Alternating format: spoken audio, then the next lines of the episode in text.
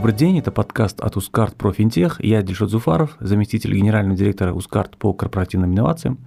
Мы приглашаем сюда разных людей, партнеров друзей, которые так или иначе имеют опыт работы, экспертизу в финтехе, банкинге, венчурных и прямых инвестициях и не только. Здравствуйте, уважаемые слушатели. У нас сегодня очередной выпуск Финтех Про. Это подкаст от корпоративного акселератора Ускарт.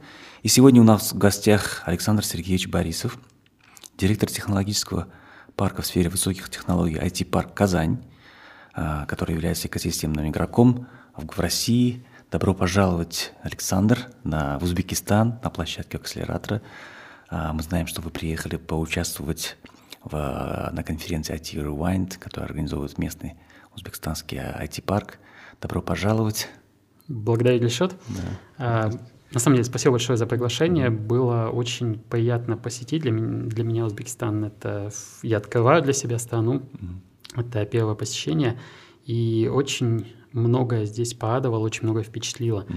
Как я уже говорил на открытии конференции, очень много таких вещей, которые явно э, были вдохновлены тем, что мы делали в Казани, но еще больше того, что мы можем сейчас уже пойдя сюда, посмотреть и сказать, что можно было бы нам сделать подобное у нас. То есть вы здесь, э, опираясь, наверное, на опыт и наш, международный, сделали не, не шаг вперед, сделали сразу два или три шага вперед, и сейчас уже на вас можно смотреть. Это действительно впечатляет. Спасибо. Александр, расскажите для начала, чтобы нашим слушателям тоже было, может интересно, чтобы а, какой ваш бэкграунд, как вы пришли в эту отрасль? И потом уже перейдем непосредственно к направлениям, чем вы занимаетесь, чем IT-парк Казань занимается. Ну, как я писал уже в своей анкете, когда приходил в IT-парк, mm-hmm. я скорее предприниматель, чем э, mm-hmm. руководитель, и сто процентов я не чиновник.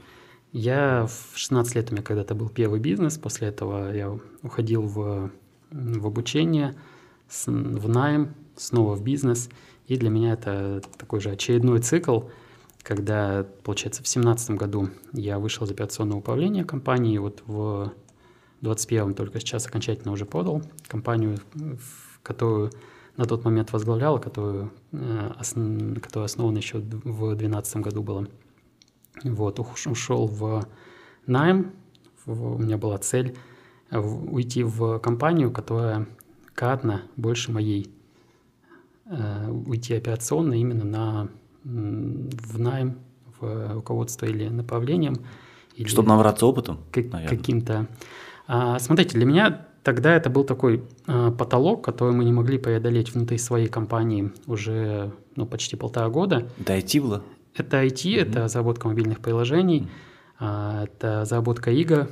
Собственно, игровой, игровую компанию я продал еще в каком в 16-17 тогда же году, а вот э, именно аутсорсинговую компанию, она до 21 года была у меня в собственности, сейчас как раз только перешла. И у нас э, было такой ограничитель, который мы не могли никак перешагнуть. Это 27 человек в пике было, ну, то есть небольшая компания.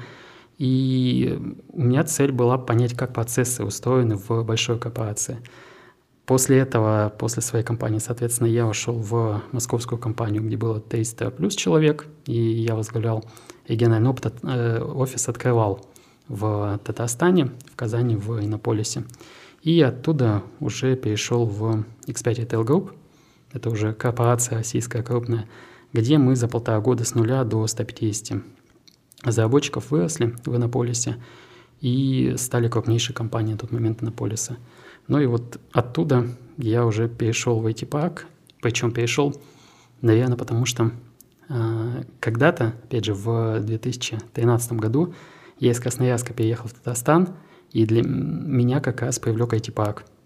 Мы стали резидентом IT-парка, мы изначально поехали с семьей, с двумя сотрудниками, и, ну, собственно, три года у нас был э, офис в двух городах, в моем родном и в Набережных Челнах в Татарстане. Я поехал на посмотреть, мы с семьей поехали.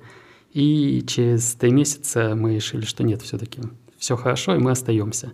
И в итоге вот мы остались до текущего момента. Когда мы ушли, когда я сам переехал в Иннополис, э, в IT-парке там вот это вот все, все, что происходило, мне этого сильно не хватало.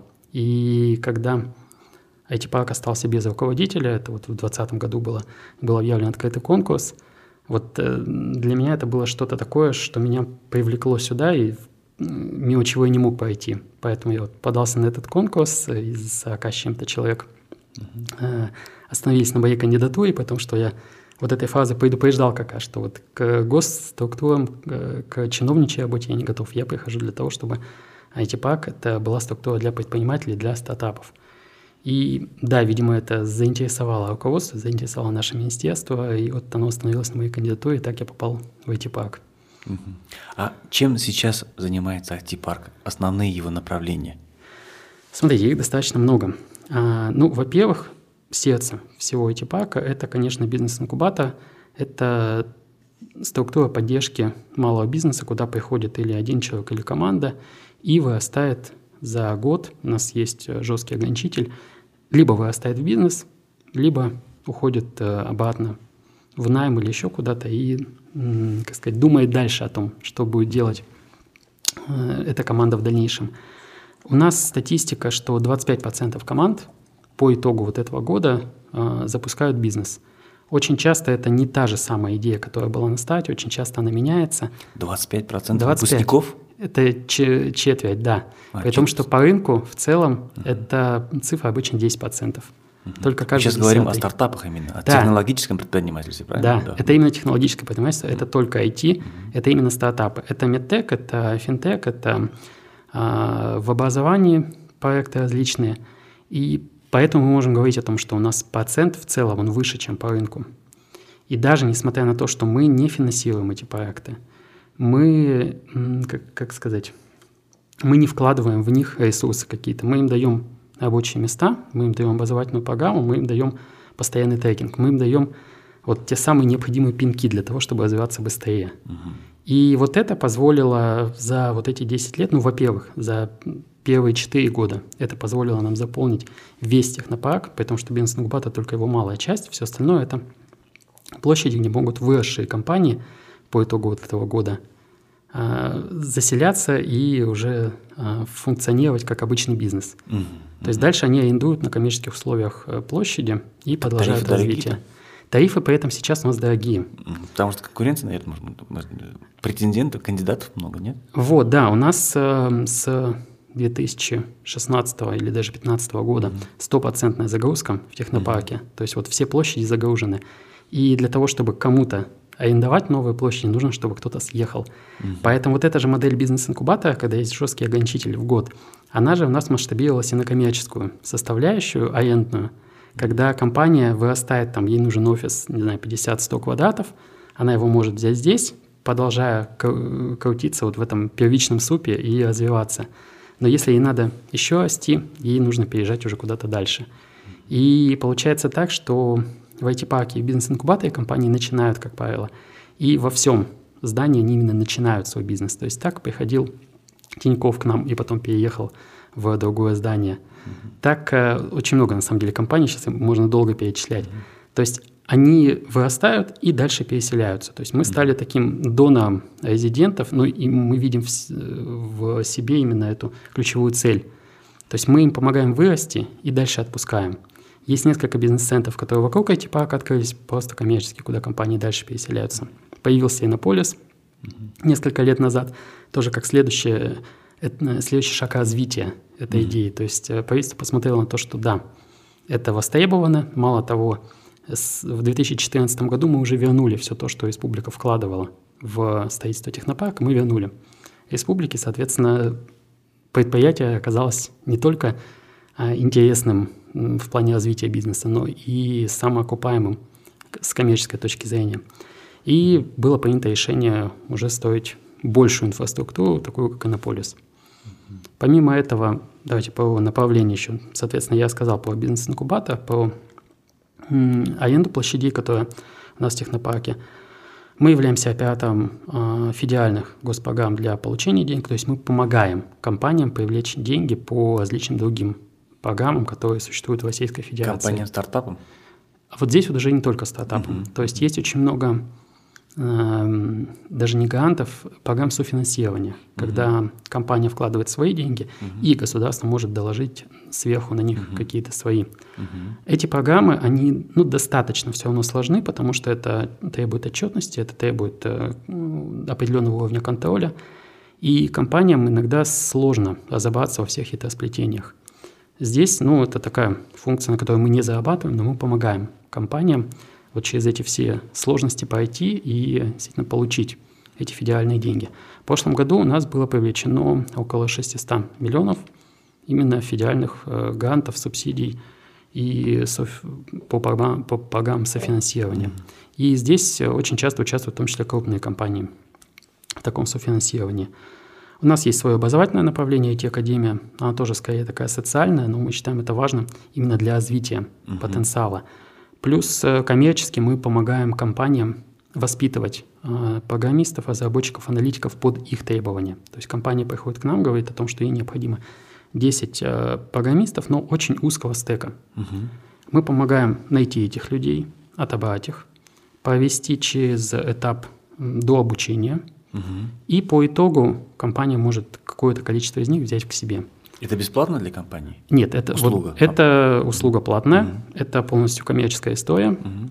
И, например, последний кейс у нас с Банком России из, по-моему, 15 или 16 человек 10 взяла компания на работу. Угу. То есть большая часть из них за счет э, правильного отбора, она и продолжает работать. При этом некоторые просто изначально хотят пройти такое обучение и видят себя дальше. Поэтому тут не, не обязательно вот все эти шесть это те, кто не пошел. Есть, когда не сложились ожидания у компании, у человека. И без э, каких-то взаимных обязательств, да, угу. дальше компания уже не продолжает работать. Угу. Ну и такие инфраструктурные вещи у нас есть. Это дата-центр крупнейшего республики. Угу. Находится он в центре Казани, там есть и свои сложности, но угу. это крупнейший узел связи, более 50 операторов подходят туда.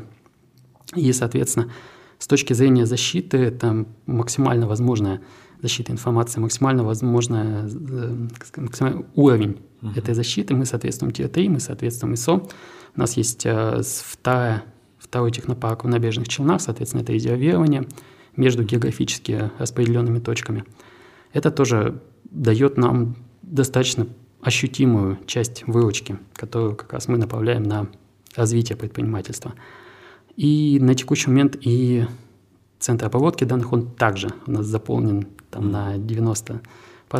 Мы сейчас перерабатываем, перерабатываем модель, уходим с коллокации на виртуализацию. Mm-hmm. Это все позволяет больше впихнуть в существующие мощности.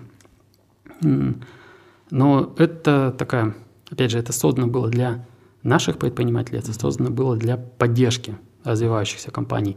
Но на текущий момент у нас э, как государственные сервисы очень многие размещены, так и сервисы крупных корпораций. По некоторым из них по условиям соглашения мы даже не можем говорить, что они uh хостятся у нас. Но это так. И многие федеральные игроки выбирают именно казанский IT-парк для размещения а, своих виртуальных мощностей.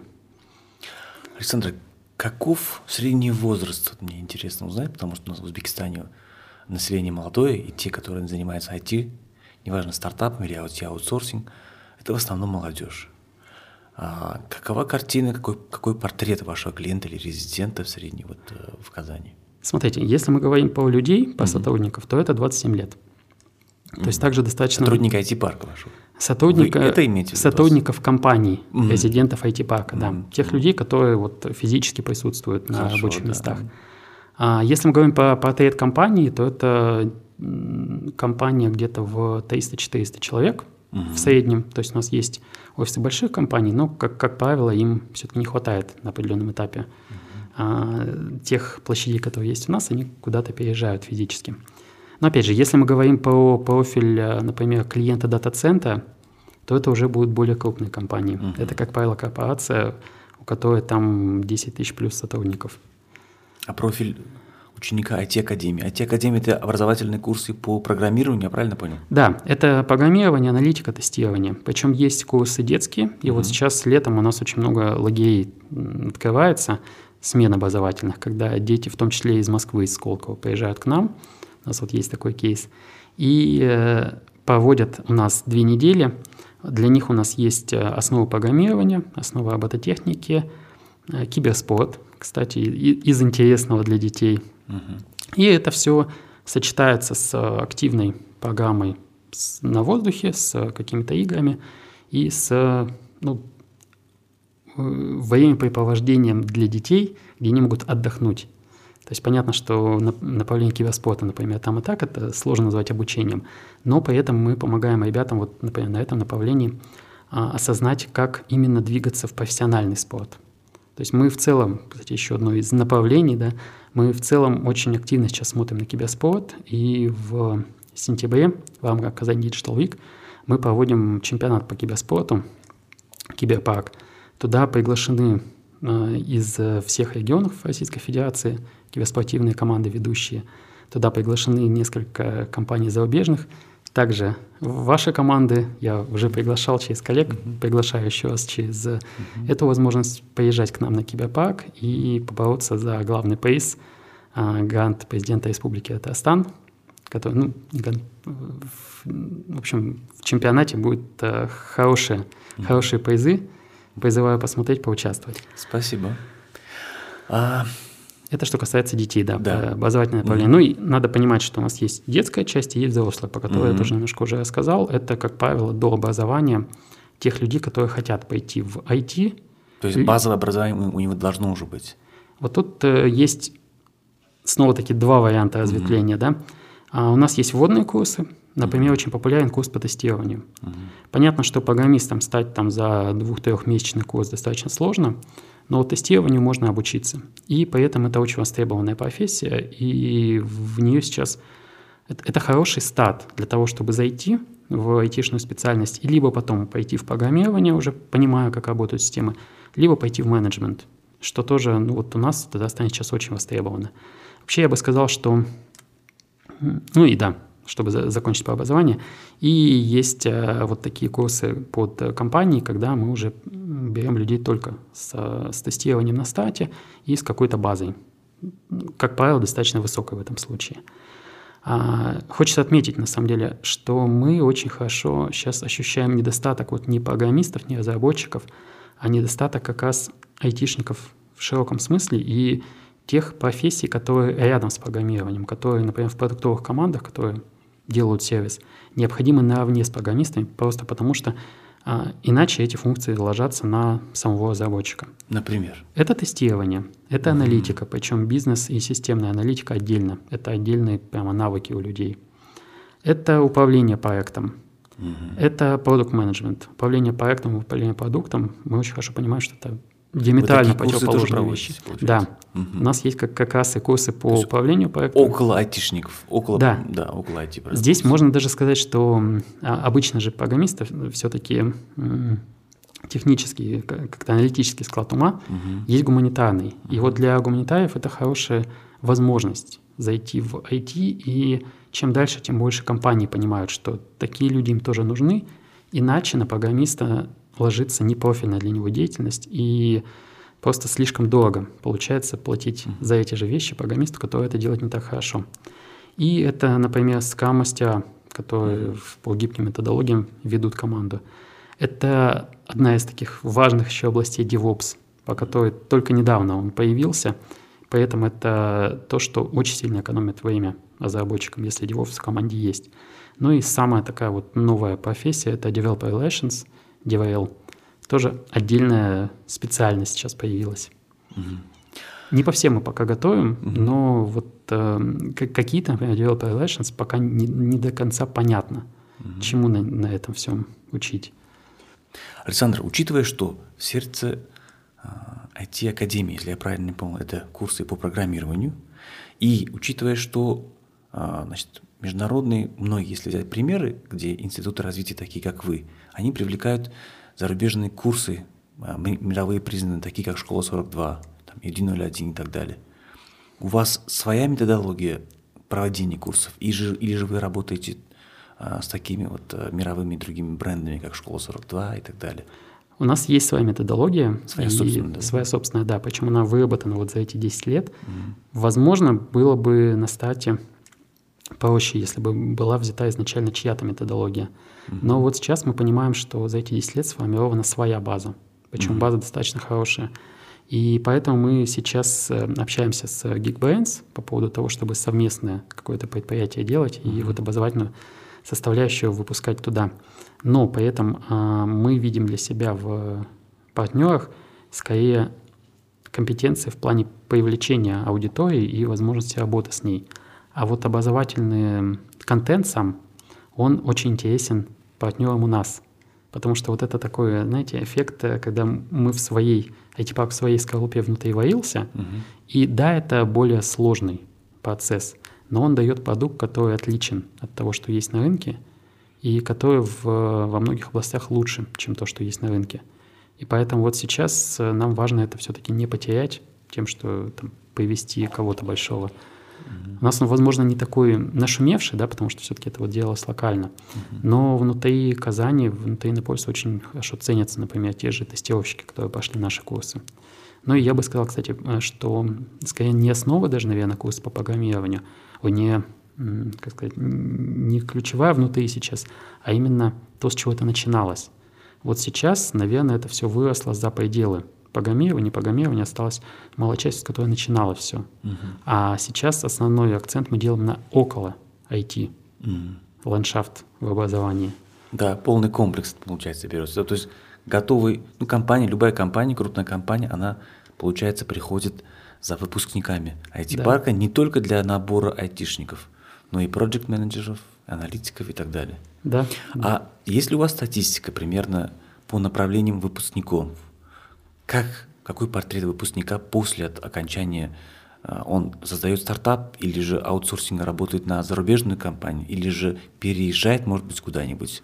Какие, может, успешные кейсы есть? Вот я почему сказал про тестирование, как раз больше всего, и, наверное, самые успешные у нас тестировщики, выпускники, которые дальше до учиваются на либо программирование, либо вот э, менеджмент, либо еще что-то.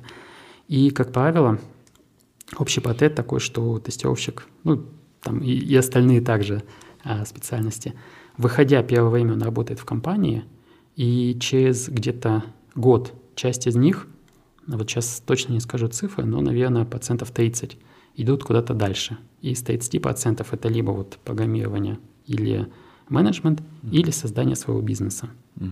То есть, соответственно, здесь все-таки большая часть людей продолжает работать в этой сфере. И вот у меня сейчас нету точных данных, но переезжающих я знаю крайне мало, mm-hmm. или даже вот сейчас не, не вспомню. Mm-hmm. Скорее всего, достаточно мало все-таки это процент.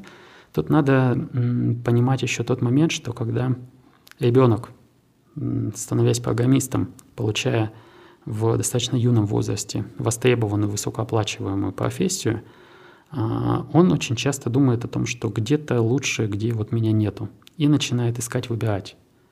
У нас все-таки портрет людей, ну, дети, которые приходят у нас, они продолжают где-то обучение, и там поэтому по ним там отдельная статистика, но они скорее в общую статистику попадают, если они продолжают как программисты. Да, среди них вот как раз многие начинают смотреть куда-то на Запад, в Европу, думать о переезде. Из тех людей, которые в IT приходят уже из какой-то специализации, это более осознанный выбор, и это, как правило, люди, которые хотят здесь, в этих компаниях, которые есть в Татарстане, устроиться в качестве там, аналитика, тестировщика, дорасти до разработчика, они уезжают крайне редко. Угу. То есть это другое поколение уже, и это другие приоритеты у людей. Поэтому вот из них как раз э, процент уезжающих сильно меньше, чем из э, студентов, которые особенно там в некоторых вузах у нас э, образование на английском, которые уже готовятся сразу о том, что я поеду куда-то дальше. Угу. То есть наши выпускники, как правило, остаются. Да, спасибо. А если перейдем к следующему направлению, вы сказали, что сердце, ядром всей экосистемы, вашей экосистемы является бизнес-инкубатор. Инкубация, значит, бизнеса, технологического предпринимательства. Да. А, есть ли, вы работаете ли вы с, с такими стартапами, да, плане того, чтобы предоставлять какие-то налоговые льготы? Вот смотрите, налоговые льготы у нас появились с этого года только. Угу. Первая за вот 10 лет инициатива с налоговыми льготами, и она появилась не для наших резидентов, она появилась, в принципе, для всех IT-предпринимателей республики. Угу. То есть это проходит через нас, через эти парк, мы были инициатором этой программы. Угу. Это фактически тоже налоговое резидентство IT-парка, но для этого не надо физически находиться, даже не то, что в IT-парке, не надо в Казани физически находиться. То есть эти налоговые льготы получают э, компании всей республики. Угу. Это налог УСН, и вот э, то, о чем мы немножко тоже уже говорили ранее, э, мы себе видим недостаток поддержки именно на этапе pre когда компании вот, вот прям самый старт. Угу. Когда вот она 2-3 человека, появилась идея, нужно ее делать, а есть там работа, есть необходимость что-то поддерживать каким-то образом э, свою жизнь. И поэтому эти компании, как правило, на упрощенной системе налогообложения в России, и именно для них мы угу. сделали дополнительные льготы. Дальше, когда... Они там, существенные льготы? Достаточно, вместо угу. 6% один. Это, это социальный налог или какой налог? Нет, это не налоги за оплат. А, это, это налоги, которые компания платит в бюджет. Понятно. Вот, это определенные потери угу. в налоговой базе, угу. но при обсуждении с президентом это было показано, насколько это дает компаниям вырасти, то есть на, на, насколько это упрощает э, возможность для них э, перешагнуть вот этот стартовый этап неопределенности, стартовый этап недостаток денег. Угу. Вот это пока единственный налог, который через нас прошел, но это такой самый ключевой. Очень много есть возможностей, в принципе, в республике. Для mm-hmm. стартапов налоговый режим особо есть, mm-hmm. особая экономическая зона Иннополис. Mm-hmm. А для больших компаний все преференции делаются уже там. Mm-hmm. Резидент Иннополиса, получается, там. Да. Mm-hmm, понятно. То есть мы выступаем именно, опять же, на стартовом этапе mm-hmm. и дальше готовим наших выпускников к тому, чтобы они дальше переселялись mm-hmm. в Иннополис, либо в другие м, технопарки или а просто в бизнес-центры республики. То есть, получается, IT-парк Казань, она больше занимается инкубированием проектов, а Иннополис, он уже больше акселерационной программе, там уже он больше взрослыми. Okay. Вот теперь, если говорить про акселерацию, то это как раз тоже все-таки, как правило, на стартовом этапе нужно. Uh-huh. И акселерацией все-таки занимаемся также мы. У вас... Объясню почему, да. А, именно взрослая компания, когда uh-huh. у нее там уже 100 плюс человек, uh-huh. когда у нее состоявшийся продукт, понятная ценность для рынка, понятная э, ниша на рынке, вот тогда она идет в Иннополис. Угу.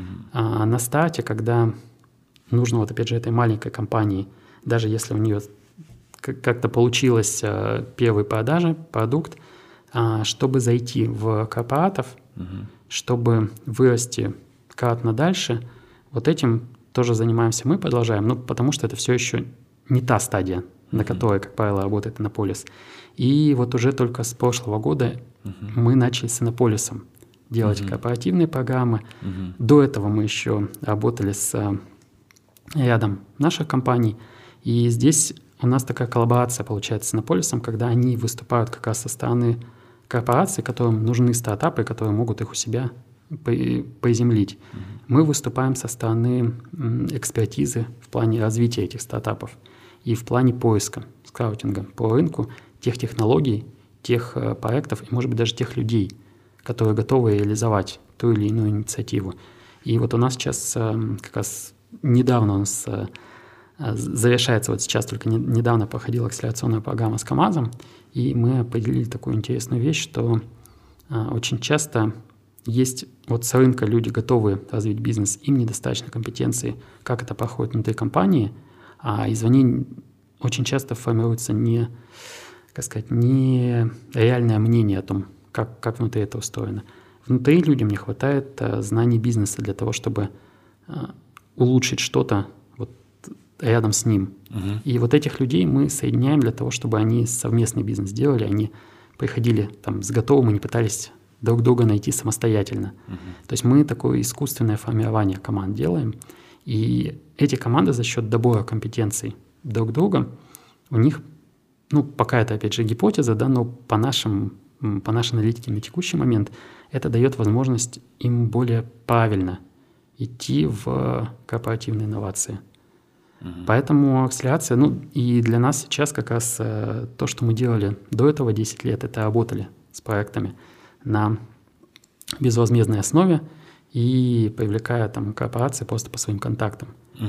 Сейчас мы, наконец-то, с прошлого года вышли на то, что мы принимаем именно заказ на акселерацию и готовим целенаправленно под корпорацию, под ее потребности, под тот рынок, куда она хочет, например, выйти. А команды, ищем их по России, доводим их до этапа, когда они готовы внедряться, и помогаем делать пилот внутри. Это уже коммерческая услуга. Это снова коммерческая mm-hmm. услуга, да. А, У нас, в принципе, эти да. по большей части коммерческая компания, да. потому что, как я уже говорил, бюджетных денег у нас практически нет. А насколько сейчас а, значит, ваши локальные компании, а, они выходят с такой инициативой, чтобы провести корпоративные инновации? Потому что это вообще корпоративные, это индустрия корпоративных инноваций, это направление вообще новое, вообще сравнительно новое на рынке.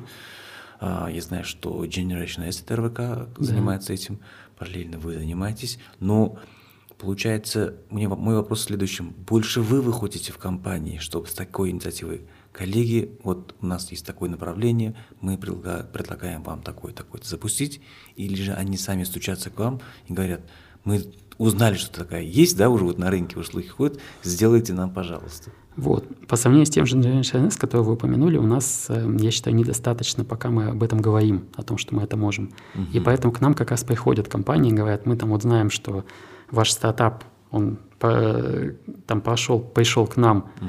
и получилось здорово, может быть, вы под нас таких же стартапов дадите больше вот с целевым фокусом, который мы угу. покажем. Мы по, поэтому, мы как эти парк, я считаю, недостаточно говорим. Все еще недостаточно. То есть это вот год назад мне было так немножко обидно, пока я э, не пришел в эти парк. Сейчас мы работаем над этим, но это все-таки длительный процесс.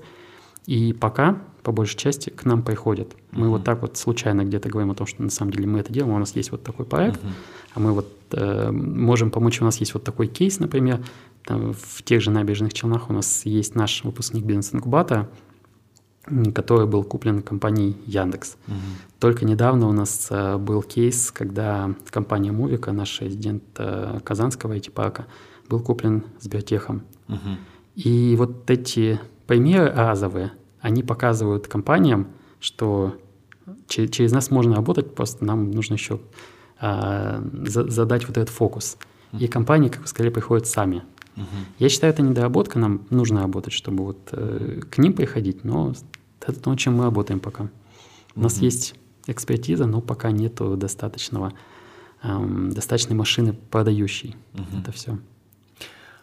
Программу, классическую программу инкубации и акселерации, которая у вас есть, методология на ваша же получается? Да, методология по большей части наша, угу. но это, сложно сказать, в такой достаточно хорошо сформированной, запротоколированной, можно сказать, уже сфере, да, как, что это вот прям целиком наше. Это и Start Garage, это и корпоративные инновации коллег были включены в эту программу. Угу. Поэтому я бы сказал, что здесь это такие выжимки всего лучшего из uh того, что было на рынке, на наш взгляд, из, из того, что у нас полетело. uh То есть в свое время нас ребята и проходили сколковские программы, и фонды развития интернет-инициатив, и тот же Generation S, и там другие партнеры.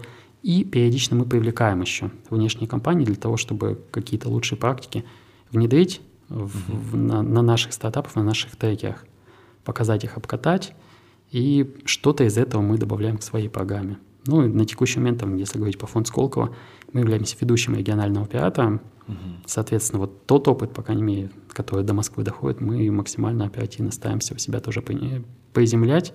Но и есть опыт, где мы напрямую взаимодействуем, например, с компаниями из долины, угу. с акселераторами из э, Кремниевой долины, где в Татарстан даже попадают какие-то знания, какие-то инсайты раньше, чем угу. в Москву.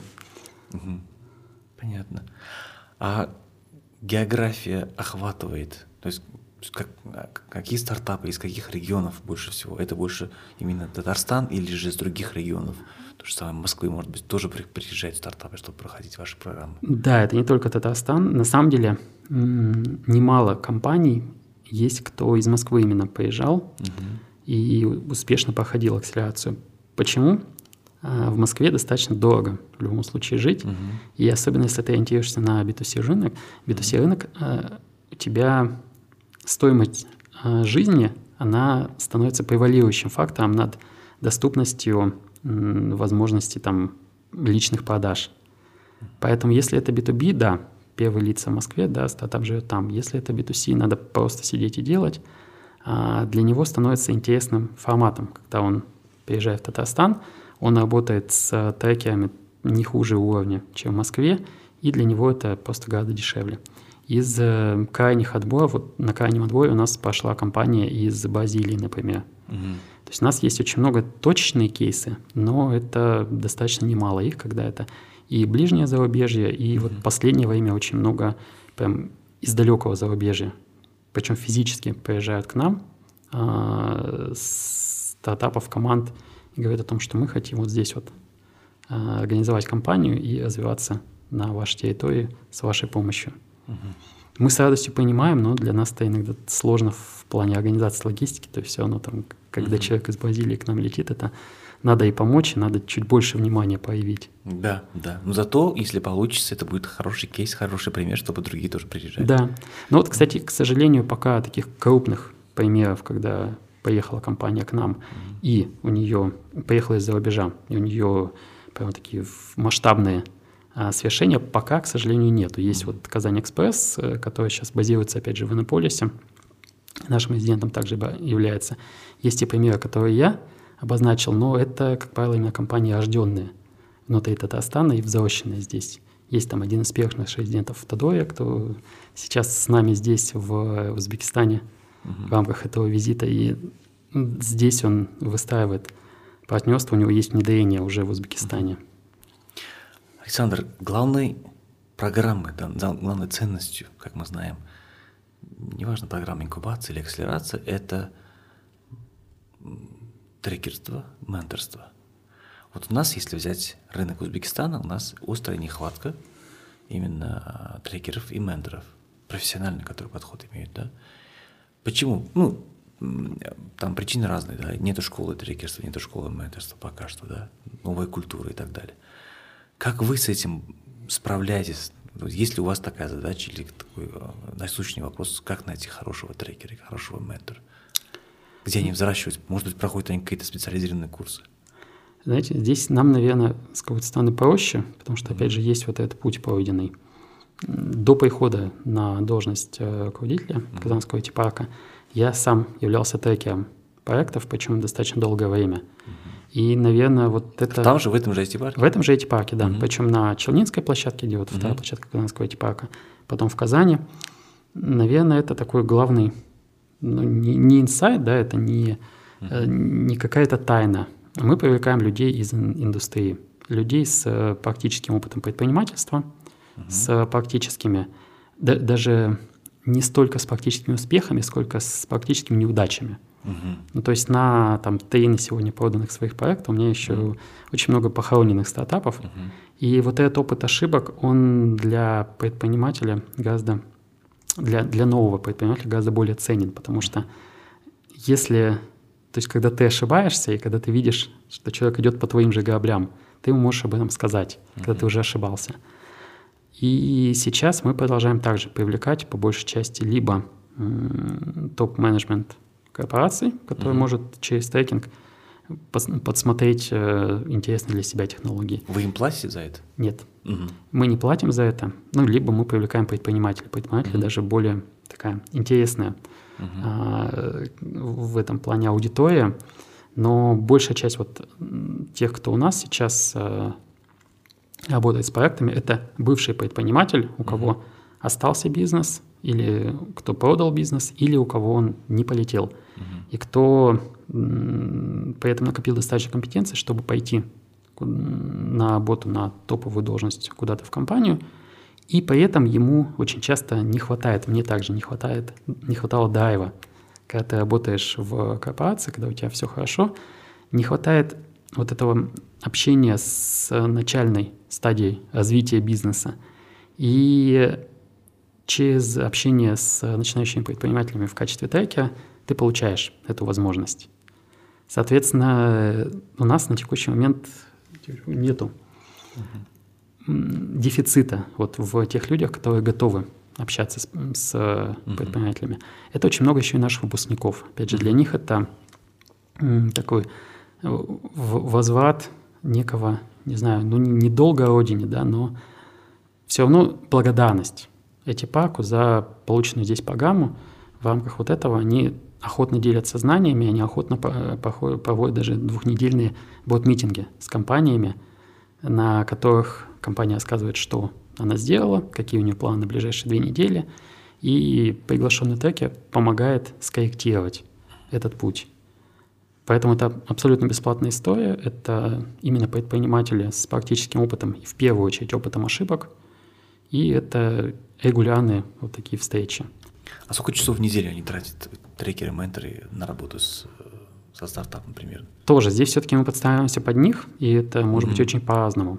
Mm-hmm. Но, как правило, это там 2-3, а то и 4 часа. Mm-hmm. То есть это приличное количество mm-hmm. времени. Это вне рабочего времени.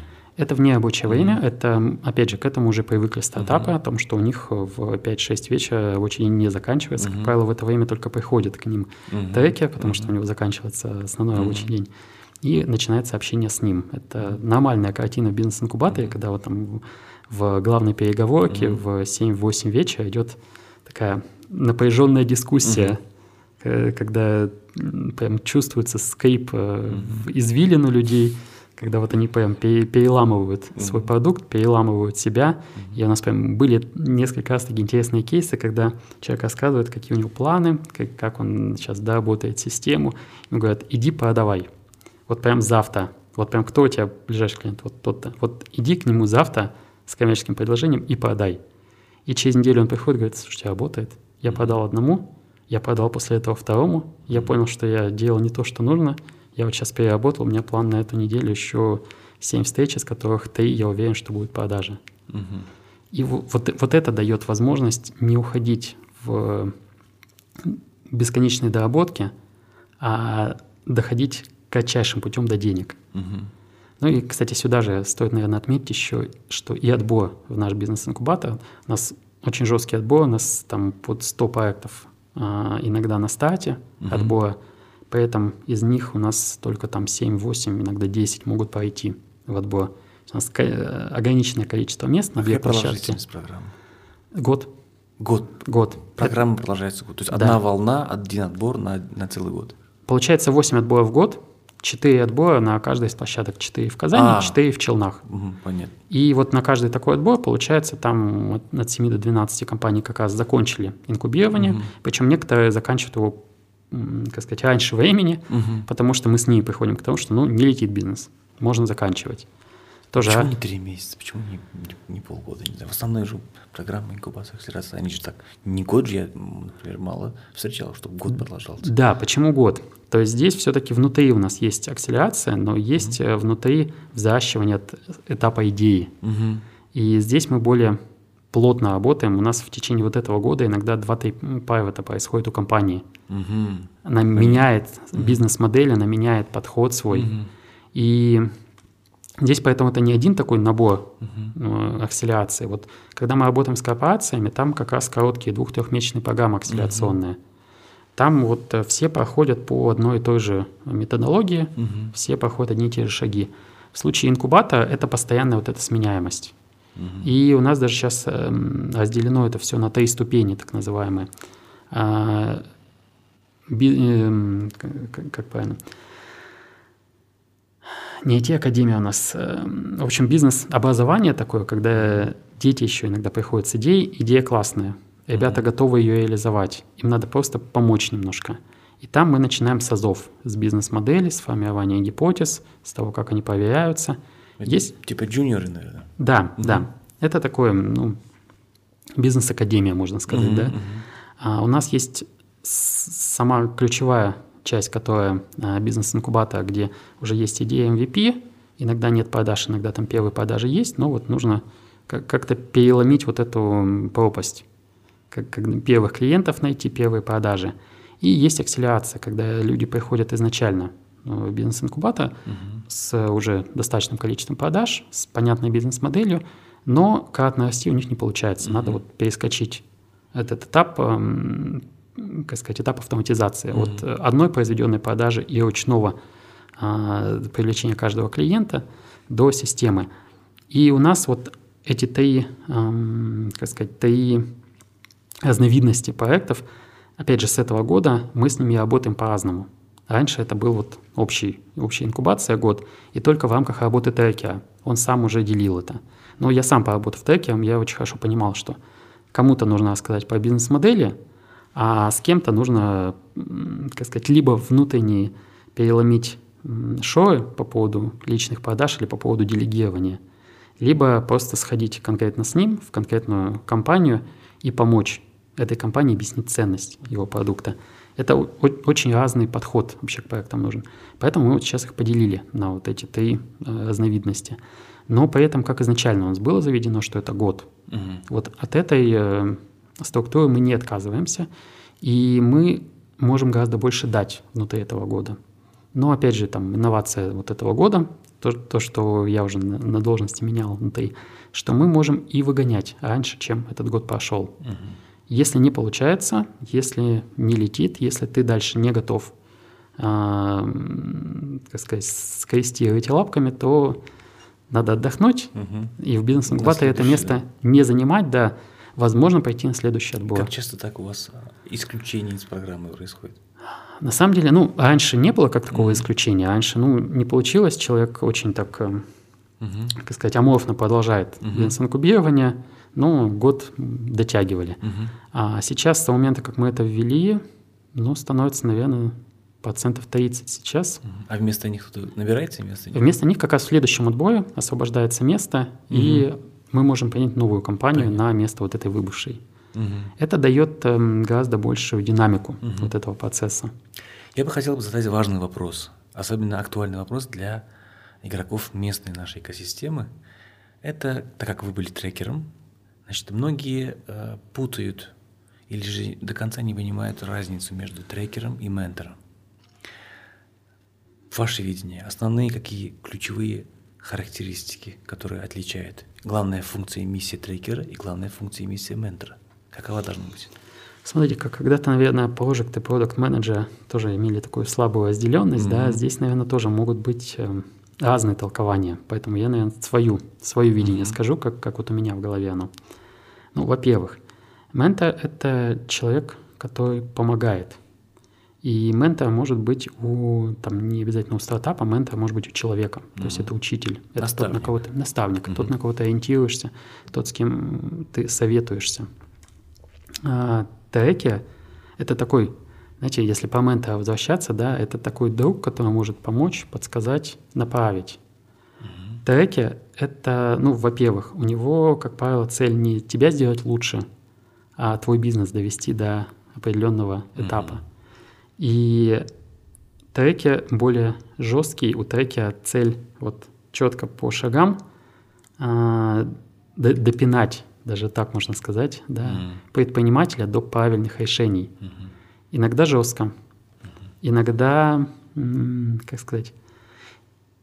Как и, контролер получается. Да, треки mm-hmm. это даже... Вот э, я бы, наверное, сравнил там тоже есть лидер, это вот тот, кто тянет за собой, угу.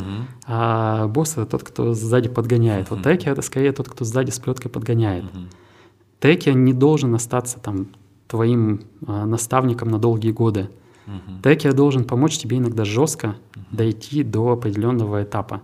Угу. И трекер это вот эм, такой человек с кнутом, который, может быть, тебя тебе сточертеет за три месяца, угу. но который вот либо он приведет твой бизнес к развалу, угу. причем быстро, либо к тому, что он выстрелит. Угу. Вот третьего не дано. И тебя сделать лучше он может, но это ты скорее можешь эти знания от него извлечь. У него цели такой нету. Угу. И для него может быть даже правильная цель. Вот мы сейчас в бизнес-инкубаторе тоже прям а, с, как, как один из наших девизов э, ставим, это из Дикого Запада, быстрый или мертвый. Угу. Вот стартап должен быть таким, быстрый или мертвый. Угу. У нас нет цели довести обязательно тебя до успеха. У нас есть цель, чтобы либо ты проект закрыл, либо Осо- выстрелил. Осознанно, то есть ты осознаешь, осознанно да, да, потому что очень часто, на самом деле, есть такое очень правильное мнение, проверять нужно ту гипотезу, которая ведет к смерти. Как mm-hmm. и у код... в кодексе самурая есть mm-hmm. такая замечательная заповедь. Из двух путей выбирай тот, который ведет к смерти. Вот Я сторонник того, что и для стартапа это ключевая заповедь. Если у тебя есть две гипотезы, и одну ты можешь поверить и понять, что ну да, есть вероятность, что проект полетит, uh-huh. а другую ты можешь поверить и можешь сказать, что вот если нет, значит проект нет смысла запускать. Поверить нужно этому. Но стартапу, как правило, очень больно, очень сложно, очень страшно начинать поверять ту гипотезу, которая поведет к смерти. То, что, ну, это тоже твой проект, это твой... Твое детище, да? Детище, Убивать да. его, да. Это Не, сложно. Да, сложно. Это сложно, но из-за этого как раз э, очень часто мы тратим годы своего невосполнимого ресурса времени на то, чтобы изначально нежизнеспособный проект тащить. Угу. Это вот как чемодан без ручки. Мы продолжаем тащить, мы продолжаем пытаться как-то еще его оживить, а уже нет. У меня, к сожалению, был тоже опыт вот, э, введения одного из проектов, ну, наверное, последние полгода-год, точно за зря. Uh-huh. Я понимаю, как это. Психологически это очень сложно. Uh-huh. И задача треки как раз вот чуть ли не через слезы, а у нас были такие кейсы, да, заставить предпринимателя закрыть бизнес, uh-huh. и там через годы только ты понимаешь о том, что это правильно, это тебе позволило не потерять годы своей жизни uh-huh. на этот бизнес и сделать что-то другое. Uh-huh. Поэтому вот быстрый или мертвый, и угу. за, задача убить проект как можно скорее. Угу. Вот я, я бы даже так сформулировал у треки. Задача убить проект как можно быстрее. Угу. А вот если он не убивается, значит, он прошел проверку, значит, он хороший. Значит, он может расти. И, наверное, основное, скажем так, заключение по исключению. Вы сказали, что исключаются проекты, да? Это тоже трекер принимает, да? Он дает инициативу и говорит, этот, этот не получается, его надо исключать. Или же это по другой методологии? Фактически это инициатива уже наша, но mm-hmm. в первую очередь мы понимаем мнение именно трекера. Mm-hmm. Тут еще сюда же добавлю и о том, что мы запускаем бизнес-инкубатор вот там из 70-80 проектов вот эти там mm-hmm. 7-10, принимают решения тоже внешние эксперты. Mm-hmm. Те же, кто дальше станут трекерами. Mm-hmm. У нас э, прям вот заложено в нашу методологию, mm-hmm. то, что мы не принимаем решение о том, кто попадет в бизнес-инкубатор. Mm-hmm. Команда IT Park не участвует в этом от слова совсем. Mm-hmm. Я участвовал, пока я был внешним трекером в этой mm-hmm. истории, как только я стал директором, я не участвую. Mm-hmm. И а, у нас обычно там от 5 до 7 экспертов mm-hmm. слушают все проекты, совещаются, выносят решение, пускать или не пускать. Mm-hmm. И вот этих мы пускаем. То есть что они скажут, так мы и поступаем. Mm-hmm. Мы говорим только о том, сколько у нас мест есть.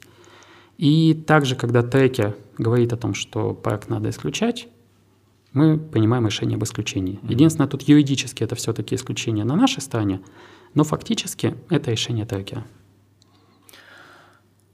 Насколько вы, вот вы себе берете сотрудников и так далее, заместителей, исходя из того, что вас выбирали не исходя из того фактора, что вы не чиновник, как вы сказали, насколько вы думаете, что это правильно, раз. Во-вторых, насколько вы, когда вы собираете команду, на этот фактор также обращаете внимание? Наверное, тут не то, не то, что я обращаю внимание, а команде приходится к этому привыкать, команде приходится под это подстраиваться. Но на самом деле, на мой взгляд, ATPAC в принципе достаточно бизнесовая структура. То, о чем я рассказал, а, у нас нету практически госфинансирования, ну, за исключением вот этой изначальной инфраструктуры, которая построена. А на начальном этапе была, извините, что... Да, на начальном, этапе... этапе мы были не это... самоокупаемы, скажем так. А, самоокупаемым мы стали очень быстро, но угу. да, какой-то момент, когда вот там только построился технопарк, естественно, угу. нужны были инвестиции в то, чтобы содержать вот угу. только открытую инфраструктуру, то есть там не в первый же день угу. все это заполнилось. Это нужны были инвестиции, да. И получается, вот как я сказал, мы сначала вышли на окупаемость, потом вернули в, в республику то, что было вложено. А, но уже на этом этапе, вот на этапе, когда я приходил, у многих отделов, у многих там заместителей в головах был бизнес. Uh-huh. То есть дата-центр — это целиком коммерческая структура. А конференц-слуги — целиком коммерческая аренда, то же самое. И я бы, наверное, сказал, что здесь я даже пытаюсь быть таким демпфера между угу. нашим учредителем, который государство, и нашими сотрудниками, которые каждый, ну, большая часть из которых это такой внутренний предприниматель. Угу. Я бы сказал, что мы, в принципе, построили, казалось бы, да, на изначально с учредителем в виде государства мы построили очень коммерческую структуру, когда каждый из отделов, каждый член команды, он в первую очередь мыслит деньгами, в первую очередь мыслит окупаемостью каждой инициативы, которую он запускает, и в первую очередь мыслит э, тем, как мы растем как бизнес из-за какой-то инициативы. То есть здесь, с одной стороны, где-то сложнее, в том плане, что мы не можем там запустить программу по образованию бесплатному mm-hmm. всех и вся. Потому что мы, нам откуда-то нужно на это взять деньги. Мы должны понимать, если это бесплатно, то как дальше это конвертируется нам в платных клиентов. Но, то есть это сложнее, но с другой стороны это честнее получается. Угу. То есть нам не приходится там доказывать э, учредителю о том, что нам нужно еще N там миллионов рублей на то, чтобы что-то сделать. Мы считаем сами, и мы понимаем, что вкладываем мы свои, те, угу. которые заработаны. И э, вот, знаете, мне кажется, деньги это... Мы иногда не любим деньги, да, и нам кажется, что вот погоня за деньгами это плохо. Но это честный показатель. Согласен, все, все да. остальные их приходится вот как- как-то ими можно манипулировать. Их можно как- как-то, как, как сказать, есть книжка даже такая, как врач с помощью статистики. Угу. Их можно подгонять. Деньги это универсальный, универсальное мерило. Угу.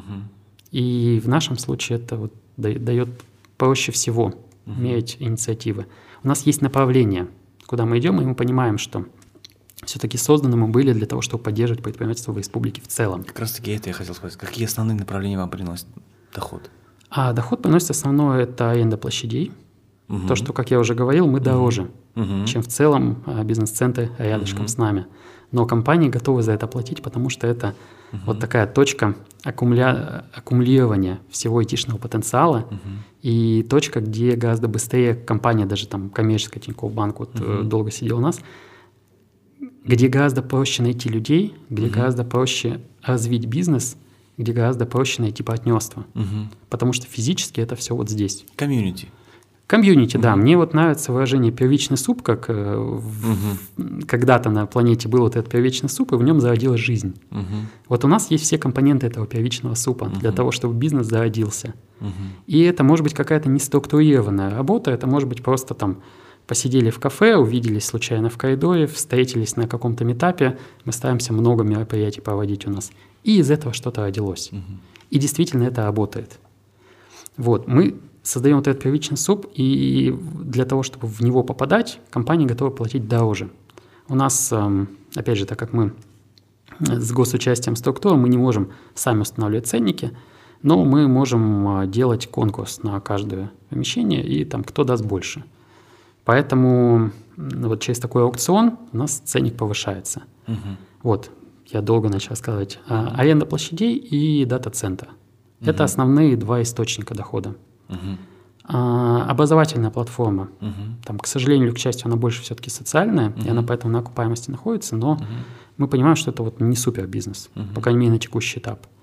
И вот акселерация, кстати, для нас это новое направление. В принципе, корпоративные инновации для нас это новое направление – на котором мы сейчас начали зарабатывать. Mm-hmm. Раньше мы очень много делали в рамках вот просто того, что мы структура mm-hmm. поддержки предпринимательства, мы это делаем бесплатно. Mm-hmm.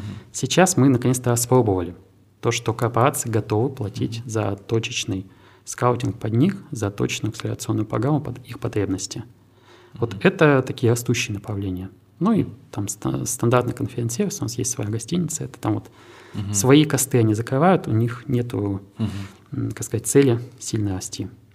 Александр, последнее направление, последний вопрос, который я хотел спросить. Когда мы говорим про стартап-экосистему, обязательно же туда входит компонент венчурного инвестирования. Как вы выстраиваете отношения по с венчурными инвесторами? Или же у вас есть своя какая-то программа? Вот в этом направлении какая деятельность? Вот, тут это тоже новое для нас направление. Тоже мы вот, казалось бы, все эти годы были рядышком с этим, но mm-hmm. все эти годы как-то вот именно рядышком оставались. Только с этого года мы начали собирать вокруг себя клуб э, ангельских инвесторов, угу. во-первых. Это клуб людей, где мы объясняем вообще, как строится инвестирование вообще. Потому угу. что очень для многих э, в ковидный год там у нас и с недвижимостью такие интересные перетрубации были, и акции как минимум один раз по всему миру падали. И инвесторы начали искать новые сферы инвестирования. Угу. При этом IT, вообще бизнес как... Э, то, куда можно инвестировать. Для многих это дико, это непонятно, это применяя те знания, которые у них есть на этот бизнес, они понимают, что тут что-то не складывается.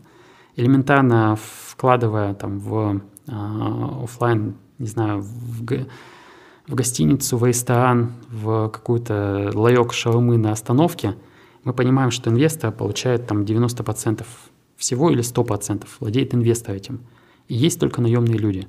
В случае стартапа, IT-стартапа особенно. Это наоборот. Да, должно быть 90, ну или 80 хотя бы процентов у основателя. И для предпринимателя это дико.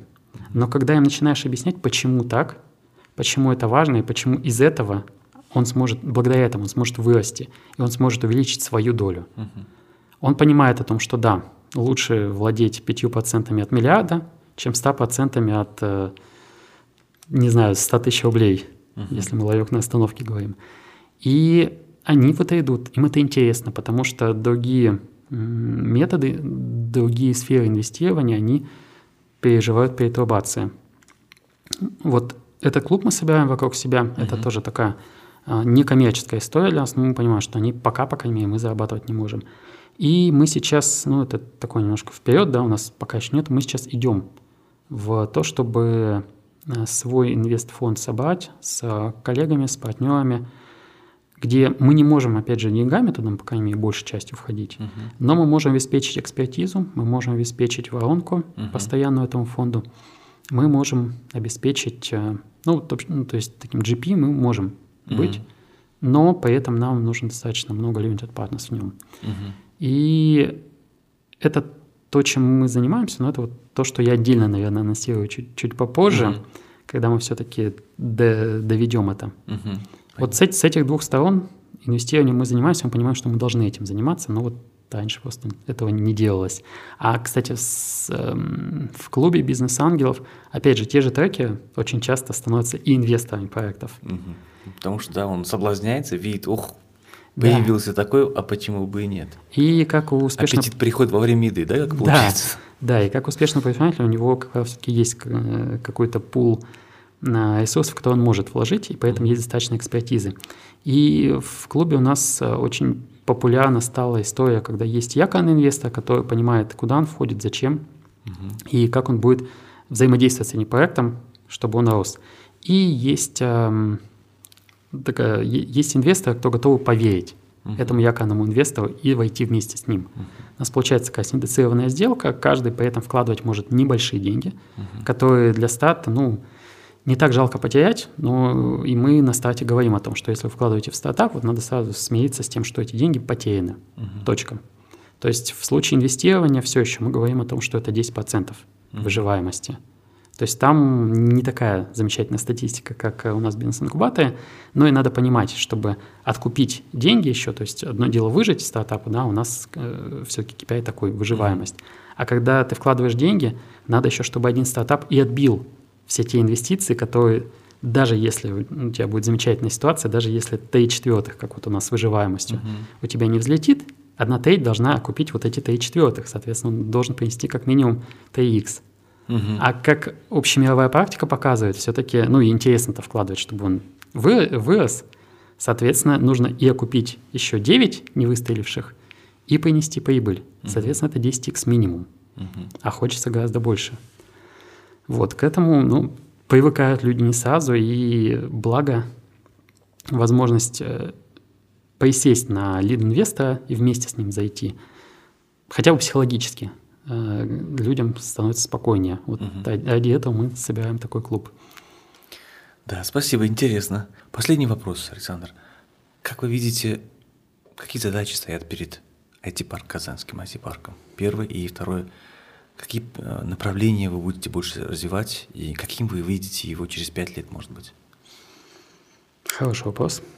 Смотрите, ну, во-первых, каким я вижу его через пять лет – первую очередь это изменение структуры выручки от э, монетизации инфраструктуры в монетизацию тех знаний и опыта, который накоплен. Угу. Так, чтобы коротко, угу. можно это, конечно, долго развивать. Угу. А цели, которые мы ставим, это мы помогаем все-таки компаниям. Угу. Татарстана развиваться вот в, на, на стыке IT и предпринимательства. Трансформироваться, получается, да? А, ну да, да, кстати. Угу. Здесь а, под развитием мы говорим, с одной стороны, увеличение количества новых компаний, ага. с другой стороны, мы говорим о том, чтобы а, текущие компании, корпорации крупные, которые есть у нас, которые не IT, uh-huh. и которые все сейчас хотят и обязаны идти в IT, uh-huh. потому что это вот как когда-то динозавры. Uh-huh. Если вы были большие, вы были сильные, вы а, были доминирующей формой жизни, но сейчас все меняется. Uh-huh. Если компания не стала цифровой, то она будет вымирать. Uh-huh. Это многие понимают, но не у многих есть, ну даже так, а, не то, что не у многих есть, это все равно сложно. Uh-huh. Это нужно эволюционировать. Причем эволюционировать очень быстро. Поэтому, да, большим корпорациям мы помогаем именно вот этой эволюции. Uh-huh. Вот в этом мы видим свою главную ценность. И ваш, ваш KPI, наверное, это через пять лет это количество взращенных стартап-проектов или IT-компаний. Um, это и есть, наверное, ваш главный KPI, нет? Который Один из. Один из. В любом случае, у нас э, есть и KPI по собственной, по собственному заработку финансовый. Mm-hmm. И для большей части там вот э, отделов все-таки это основной KPI. Mm-hmm. Поэтому это количество компаний, это финансовый KPI внутренний, и это то количество корпораций, которые с нашей помощью трансформировались, mm-hmm. и насколько они изменили структуру своей выручки. Mm-hmm. Я бы вот так сформулировал. Александр, большое спасибо вам за выделенное время, то, что поделились вашим опытом. Я уверен, что то, что вы э, рассказали тут э, на нашей передаче, будет очень полезным для наших слушателей. Э, вам хорошего возвращения в Казань. До скорых встреч. Спасибо. Спасибо большое вам. До свидания. Всего доброго. Это был подкаст от Ускарт про финтех. Следите за анонсами и подписывайтесь на подкасты на удобной вам платформе YouTube, Apple Podcast, Google Podcast, Sandbox, Яндекс.Музыка. Музыка.